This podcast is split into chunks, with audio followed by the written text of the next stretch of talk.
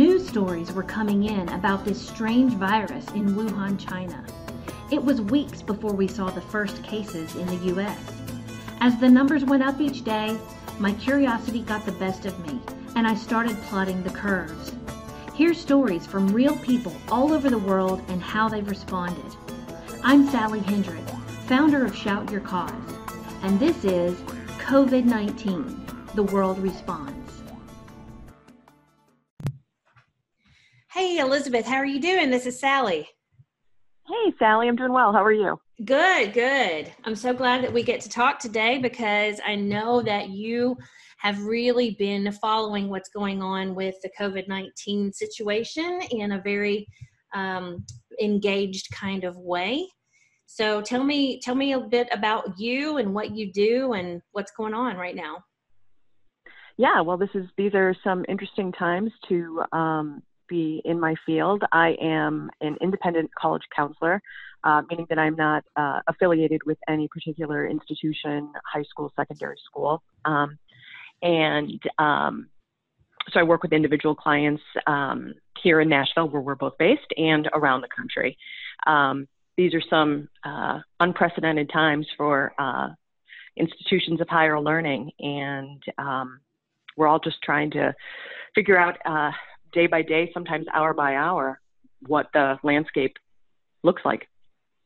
Yeah, due exactly. To, you know, the virus and all that. Yeah. So, what's happening with your business, the college counseling part? You know, it's interesting. A lot of, as we both know, a lot of small business owners are taking are taking a lot of hits, and, and that's hard stuff.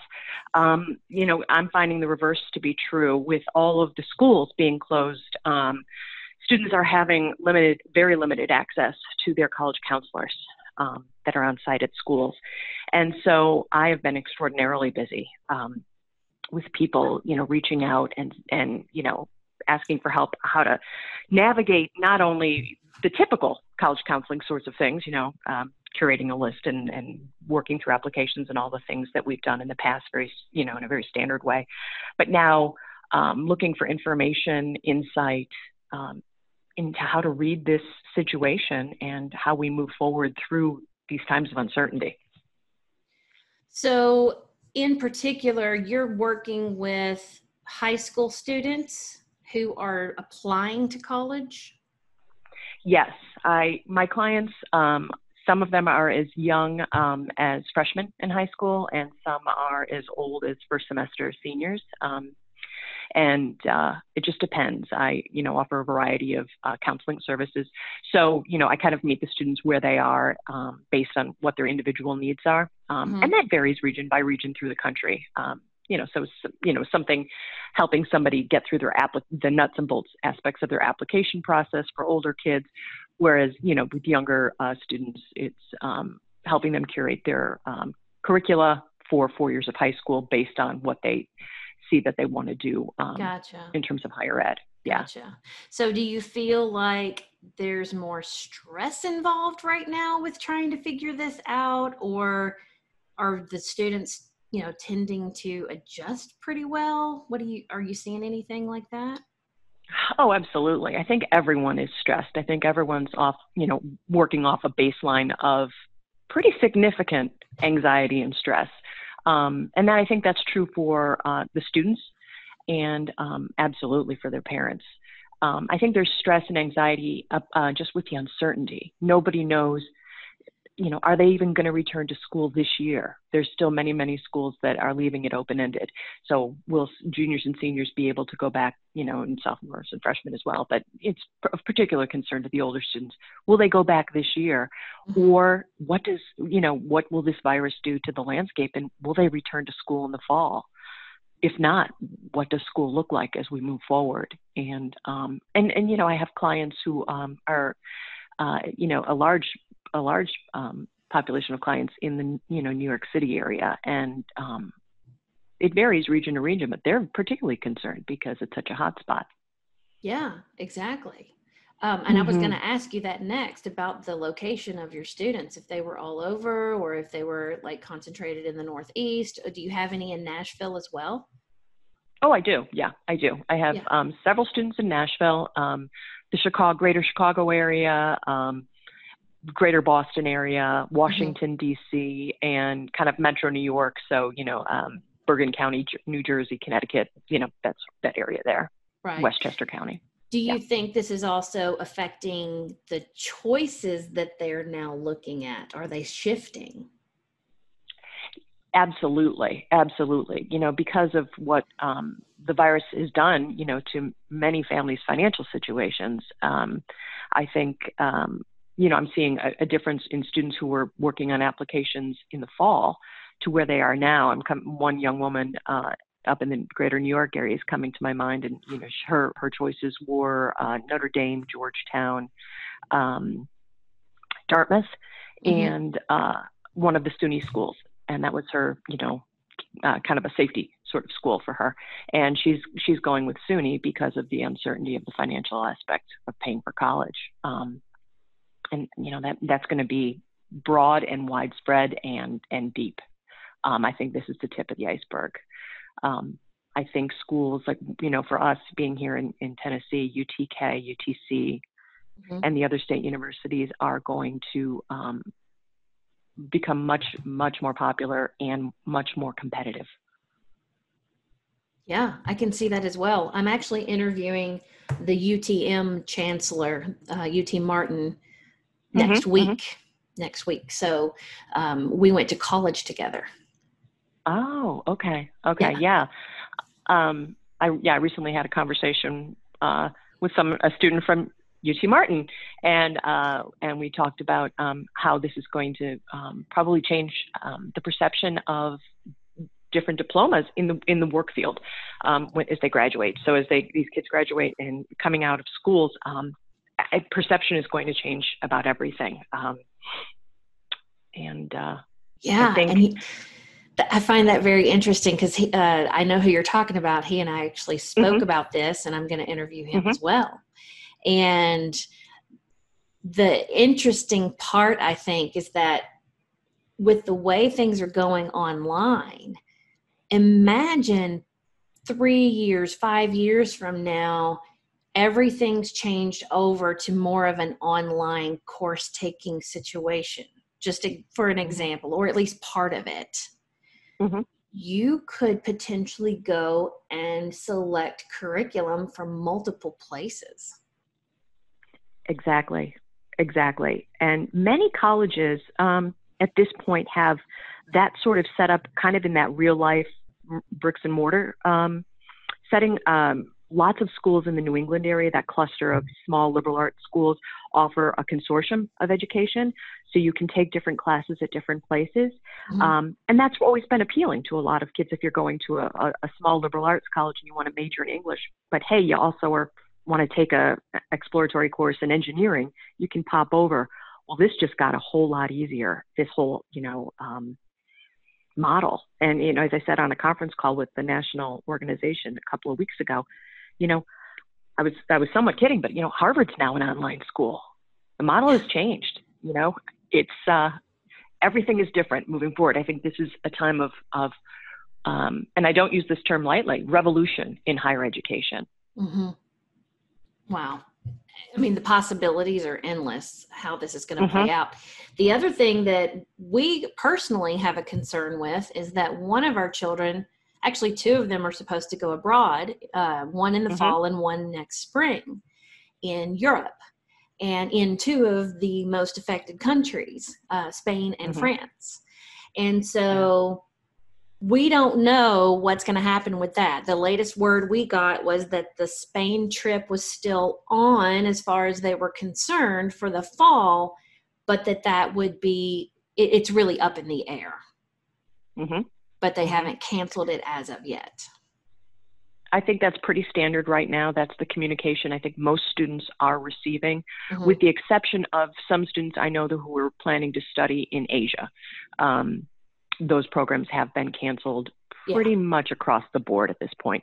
But Europe seems to be still holding steady, kind of a wait and see approach. Mm-hmm. Um, you know, I, I don't know um, how much longer that will, will play out. I would expect until I think parents and students would need an answer probably by the end of the fiscal year for many of these schools, which is, you know, June thirtieth. Um, so we'll see. Well, we're uh, actually looking at taking some classes in the summer now mm-hmm. that things are kind of up in the air. We don't know what we'll be able to register for in the fall. We don't know if we're registering for uh, the Spain courses or if we're registering for something right. in Boston. And, uh, right. you know, or right. if we're registering for something online through the Boston University that we're, we're associated with. So right. it'll be a very interesting time. We may be doing the summer classes just to preempt any issues that the fall may bring. Mm-hmm. Absolutely. Um, you know, I'm very engaged um, uh, with um, the undergraduate institution I attended up in New England, and uh, was on a, uh, a call there. And um, there are more questions than answers at this point. And, um, and I, I appreciated, you know, the leadership's transparency around that, yeah. you know, um, you know, Doctor Fauci, um, you know, it says the virus determines the timeline. And so um, there is really no way to anticipate um, where we're headed. There really isn't. Um, and it's going to vary region by region as well, of course. Yeah, I agree. It will vary. I mean, we are so geographically separated and, and, you know, divided. I know that we're the United States of America, but at times it feels like the divided states of America mm-hmm. with, right. uh, with all of the governors having different messaging and the president uh, going from one, you know, situation to another, and, and how that all tends to trickle down into individual mayor's decisions. So right. it's very, it makes it very right. difficult to not have a cohesive, consistent approach uh, for anyone to make any real decisions. Absolutely. And I think decision making is, is, you know, is largely hinging right now on, on cultural mm-hmm. um, interpretation of what's happening. And so, um, you know, despite the fact that I, I, I've lived here in Nashville for fifteen years now. Um, I lived in Boston for many, many years and have family up there. And it's very interesting and enlightening to hear how they're talking about how they're receiving information versus the kind of information we're receiving here. And it's all coming through different lenses and different filters. And, um, mm-hmm. and so that's going to be, that's going to make that cohesive approach even more difficult. Um, I think, you know, certainly nationally and in terms of education as well. I think um, it's kind of going to be each institution for him or herself at this point. Yeah. And that's kind of sad because I feel like a lot of these great institutions, some of them may not come back or right. may look completely different. Right. They're going to have to adapt and change. Yeah. And I think a lot of that's going to depend on, you know, the size of the school's endowment. Mm-hmm. Um, you know, I don't think Princeton's going anywhere. Um, but, um, you know, there is a small um, ungraded school uh, up uh, in New England called Hampshire College, which was, um, you know, kind of a experimental form of learning, um, kind of a, a Waldorf approach to higher ed. And uh, they've announced that they're they're closing their doors. They just aren't able to make it. This was the the final nail in the in the coffin for them, which is um, sad because mm-hmm. it was meeting the needs of certain types of students. Um, you know, right. students don't have. There's not one type of college student. You know, every student has a different set of needs and, and wants. And so when we lose a, a school that's so unique like that, it's it's really, I feel, a, a, a tremendous loss um, to the landscape of higher ed. Yeah, I agree. So can we switch the conversation a little bit to more of a, the medical side of things? I know sure. that, that you have uh, dealt with personal pulmonary issues, and then you have a child who has allergies. And what do you, what, what are the fears that you have related to that? What's going on in your mind? Well, I mean, you know, um, with with regard to myself, I um, survived a uh, massive pulmonary embolism uh, about six years ago, I think. And so um, that, you know, severely restricted um, function in one of my lungs. So I'm kind of dependent on the one. And um, when you hear about any sort of respiratory illness, even flu season, um, mm-hmm. it's scary. It's, it's scary. And, um, And um, but with flu, we've had very um, clear protocols, and um, there's vaccinations, there's things we can do that we know, and we know how the flu operates. It's the uncertainty and the unknowns about this new virus that have been um, unsettling. And so, you know, as the result um, of that, we have been extraordinarily um, conservative and have stayed in since early March. Ever we, we brought our son home from, from college and um, have not ventured out at all. We do grocery delivery and such. Uh, both of my sons uh, live with very significant asthma, and my older son has uh, some other lung uh, issues going on, as well as um, multiple life-threatening food allergies. So it's been a time of challenge, um, even, you know, uh, trying to locate uh, safe brands of food mm-hmm. um, that we can bring into our home for him. Um, you know, we've managed um, to pivot, which is great. But, um, but again, that adds another layer of um, uncertainty, which can lead to stress and anxiety, and, and, and has yeah. on some level. I can imagine.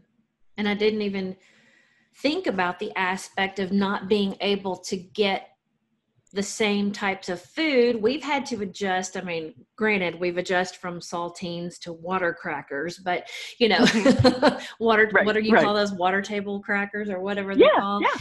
yeah. So we've yeah. adjusted there because they'd had no more saltines or premium, whatever that you call them.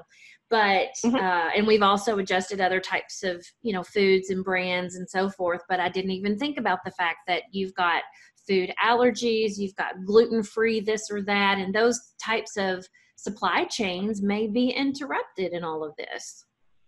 Yes, and that's what we're finding, because a lot of these uh, specialty food companies, you know, are kind of mom and pop up operations. And so they, they operate pretty close to the margin, and um, mm-hmm. a lot of them have closed down. And the other thing is these, clo- you know, thank goodness that we've been able to um, get what we've needed and able to afford it.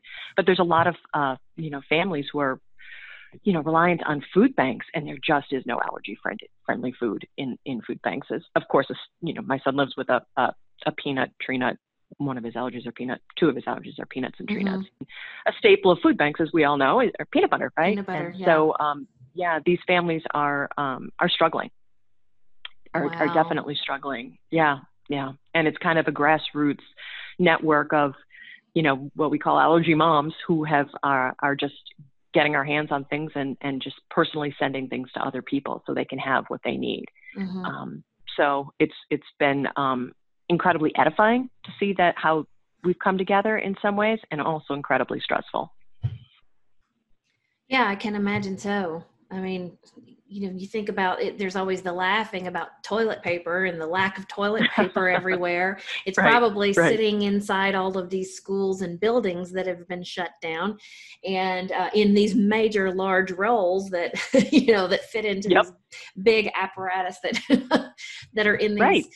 big buildings, and uh, and the supply chain has not been able to react to that quickly enough to be able to be more so in grocery stores and convenience stores rather than rather than in um, the supply chain going into people's works, uh, workplaces mm-hmm. and to into their home. I mean, not their homes, their schools. So mm-hmm. it's definitely a huge shift for so many businesses to be able to handle that. So yeah, the food supply and, and all kinds of other things. We were actually looking at uh, trying to order a case of toilet paper from Uline. I don't know if you've ever heard of Uline, but Uline is I something that where my husband orders boxes and other types oh. of materials, packing materials. Okay. They also okay. have large, like super duper Costco size of, um, uh-huh. you know, of other things that you would supply your building with, you know, your, he has a furniture studio. And so he's got right. uh, a workshop in the back. And, and so it's a very commercial type operation. And so he, because he orders from that company, um, they're not allowing anyone to uh, who's not already a customer to order certain things, but he went in to try to order a case of the toilet paper and he couldn't do it. Wow. Yeah. Really? Yeah, he couldn't. And I'm like, you know, we could order like some of those big, big rolls and just be like, look, I got my toilet paper in this right. really massive roll that you see at the airport. Uh, but he couldn't. He, but he couldn't. He couldn't even order that. And uh, wow. so anyway, that, that, I thought that was interesting. Yeah. It is interesting. Yeah. So as far as we've talked through, you know, the, a lot of the college concerns, and then we've talked through some of the medical and food supply concerns. And then what about uh, the fact that if somebody got sick right now in the family, wouldn't mm-hmm. that be a scary thing to have to go to the hospital or to an urgent care center?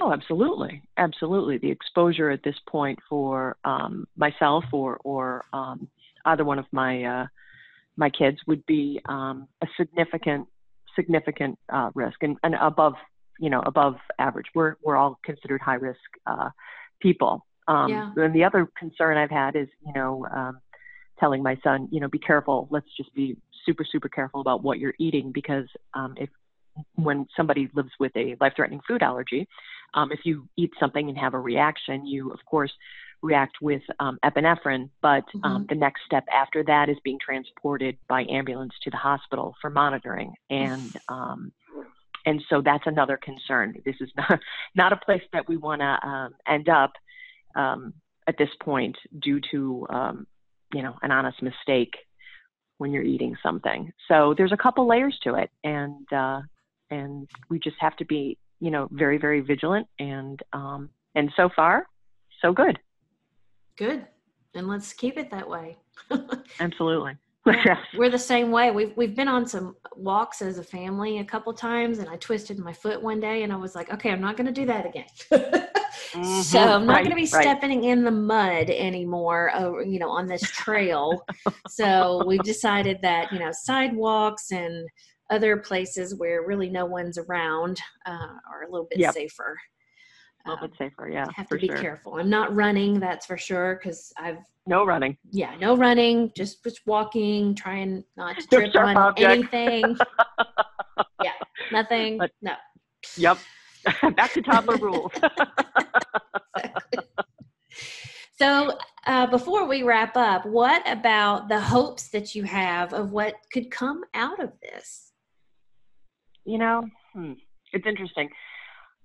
So, you know, I mentioned before, I think this is the time of incredible societal revolution or potential societal revolution. And I, you know, I, I mean that in kind of a, um, a peaceful way, not hope, you know, hopefully, um, but complete, complete change. Um, maybe rebirth is a better word. Um, I, I, I, I guess there, I see two sides of the coin, particularly when I think about higher ed. I worry about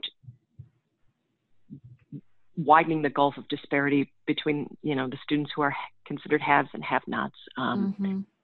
with this, certainly. But I also think there, if people are able and willing to be creative thinkers, we could create new models. We could keep the traditional model of traditional college in place whenever that is safe to resume. Mm-hmm. But at this point, couldn't we take advantage of a hybrid model or, mm-hmm. you know, as we talked about before, the online model? Um, there's going to be such a new set of needs born from this.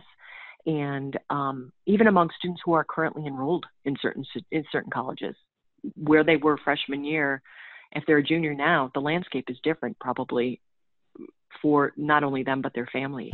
And um, I, I hope that the goal of uh, continuity of education is going to be a priority for, for schools. I think some schools, it certainly will be as much as possible, but um, I would love to see new models introduced, kind of, you know, throw anything against the wall to keep these kids engaged, enrolled, and continuing to learn, because that's the goal. Well, however that happens, yeah. however that, you know, model can proceed. Um, but I do worry about that, the separation becoming even, even wider, because there will be a handful of people who will be able to continue on on their original uh, charted course. And, um,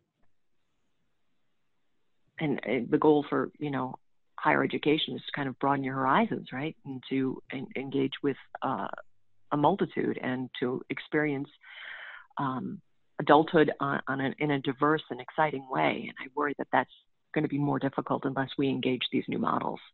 Yeah. Well, I think that that's going to have to happen. And it would also extend that opportunity to people who cannot afford to go to college now, because if they can, Absolutely. if they can log in online, look how many more scholarships could be given. Look how many more, um, you know, things could be done to mitigate the costs of living in the Northeast, for example. It's much more expensive to live there than it is in the South. Oh, yeah. Uh, or in some, uh, you know, in the Midwest as well. So we're looking at so many potential um, things to reach other students that otherwise, and, and I think it'll happen even in our traditional, you know, education growing up, you know, in our elementary schools and middle schools mm-hmm. and high schools, and all of that can really uh, steer towards a new direction, which would be very interesting and challenging in the upcoming years. It would be great to see the playing field leveled in terms of education across mm-hmm. the board, starting from early childhood all the way on up. I mean, that's obviously something that we all know, or most of us know, that needs to needs to happen. And yeah. um, I think the schools, especially the private institutions, um, you know, they're in the business of selling, right, these intangibles, the experience, the you know, X Y Z university or college experience. Mm-hmm. And I think mm-hmm. they're going to really need to um, reevaluate that and figure out how that experience can be translated into different models. Because um, if they don't, and they don't have a huge endowment that they're sitting on, that could spell ruin for these schools. And so um, the creative thinkers are going to be the ones who come out of this, I think, least, least scathed. Do you think also, with a lot of the um, moving into back to the, the food part, do you think mm-hmm. also there's hope in h- having better access to these food, types of foods that are needed for people with allergies? Because, you know, the online grocery thing is going to become more prevalent? Um, it depends. It depends. Um These specialty foods are expensive and, and somewhat difficult to make. Um, they need separate lines to be certified as, you know, whatever, allergen free. So um, at this point, unless these large, you know, conglomerates like Mondelez or, you know, one of them is willing to kind of put the money into that, um, mm-hmm. I, I worry about um, these little brands disappearing. Um, the ones that I use most frequently are these, you know, kind of mom and pop sort of organizations. And, mm-hmm. um, where they're, you know, and, and generally these people have started these companies born out of personal experience.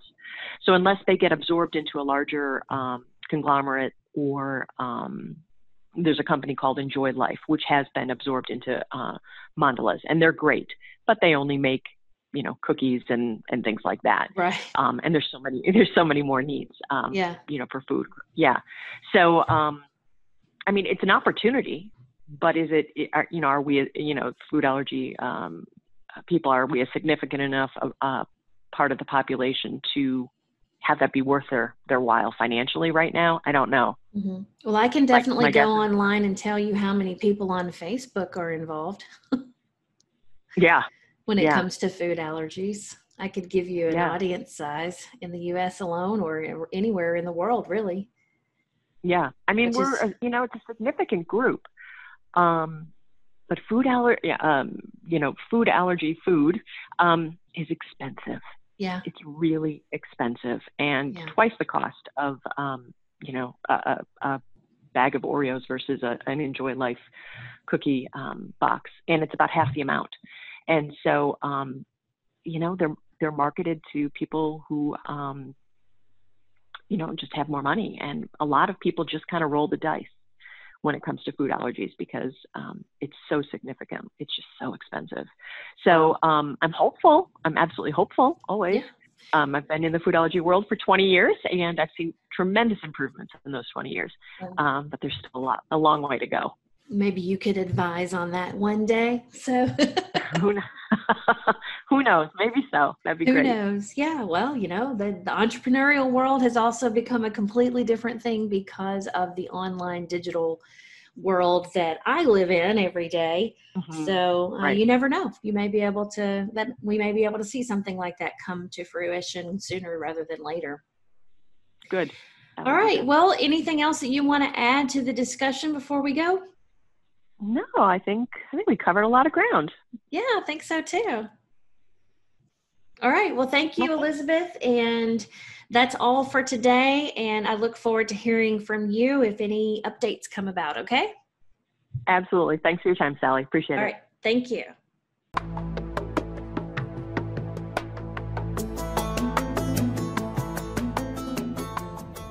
Thank you for listening today. Subscribe to this podcast to hear all our episodes. Go to shout your cause dot com to our podcast page for information on our guests and notes from this show.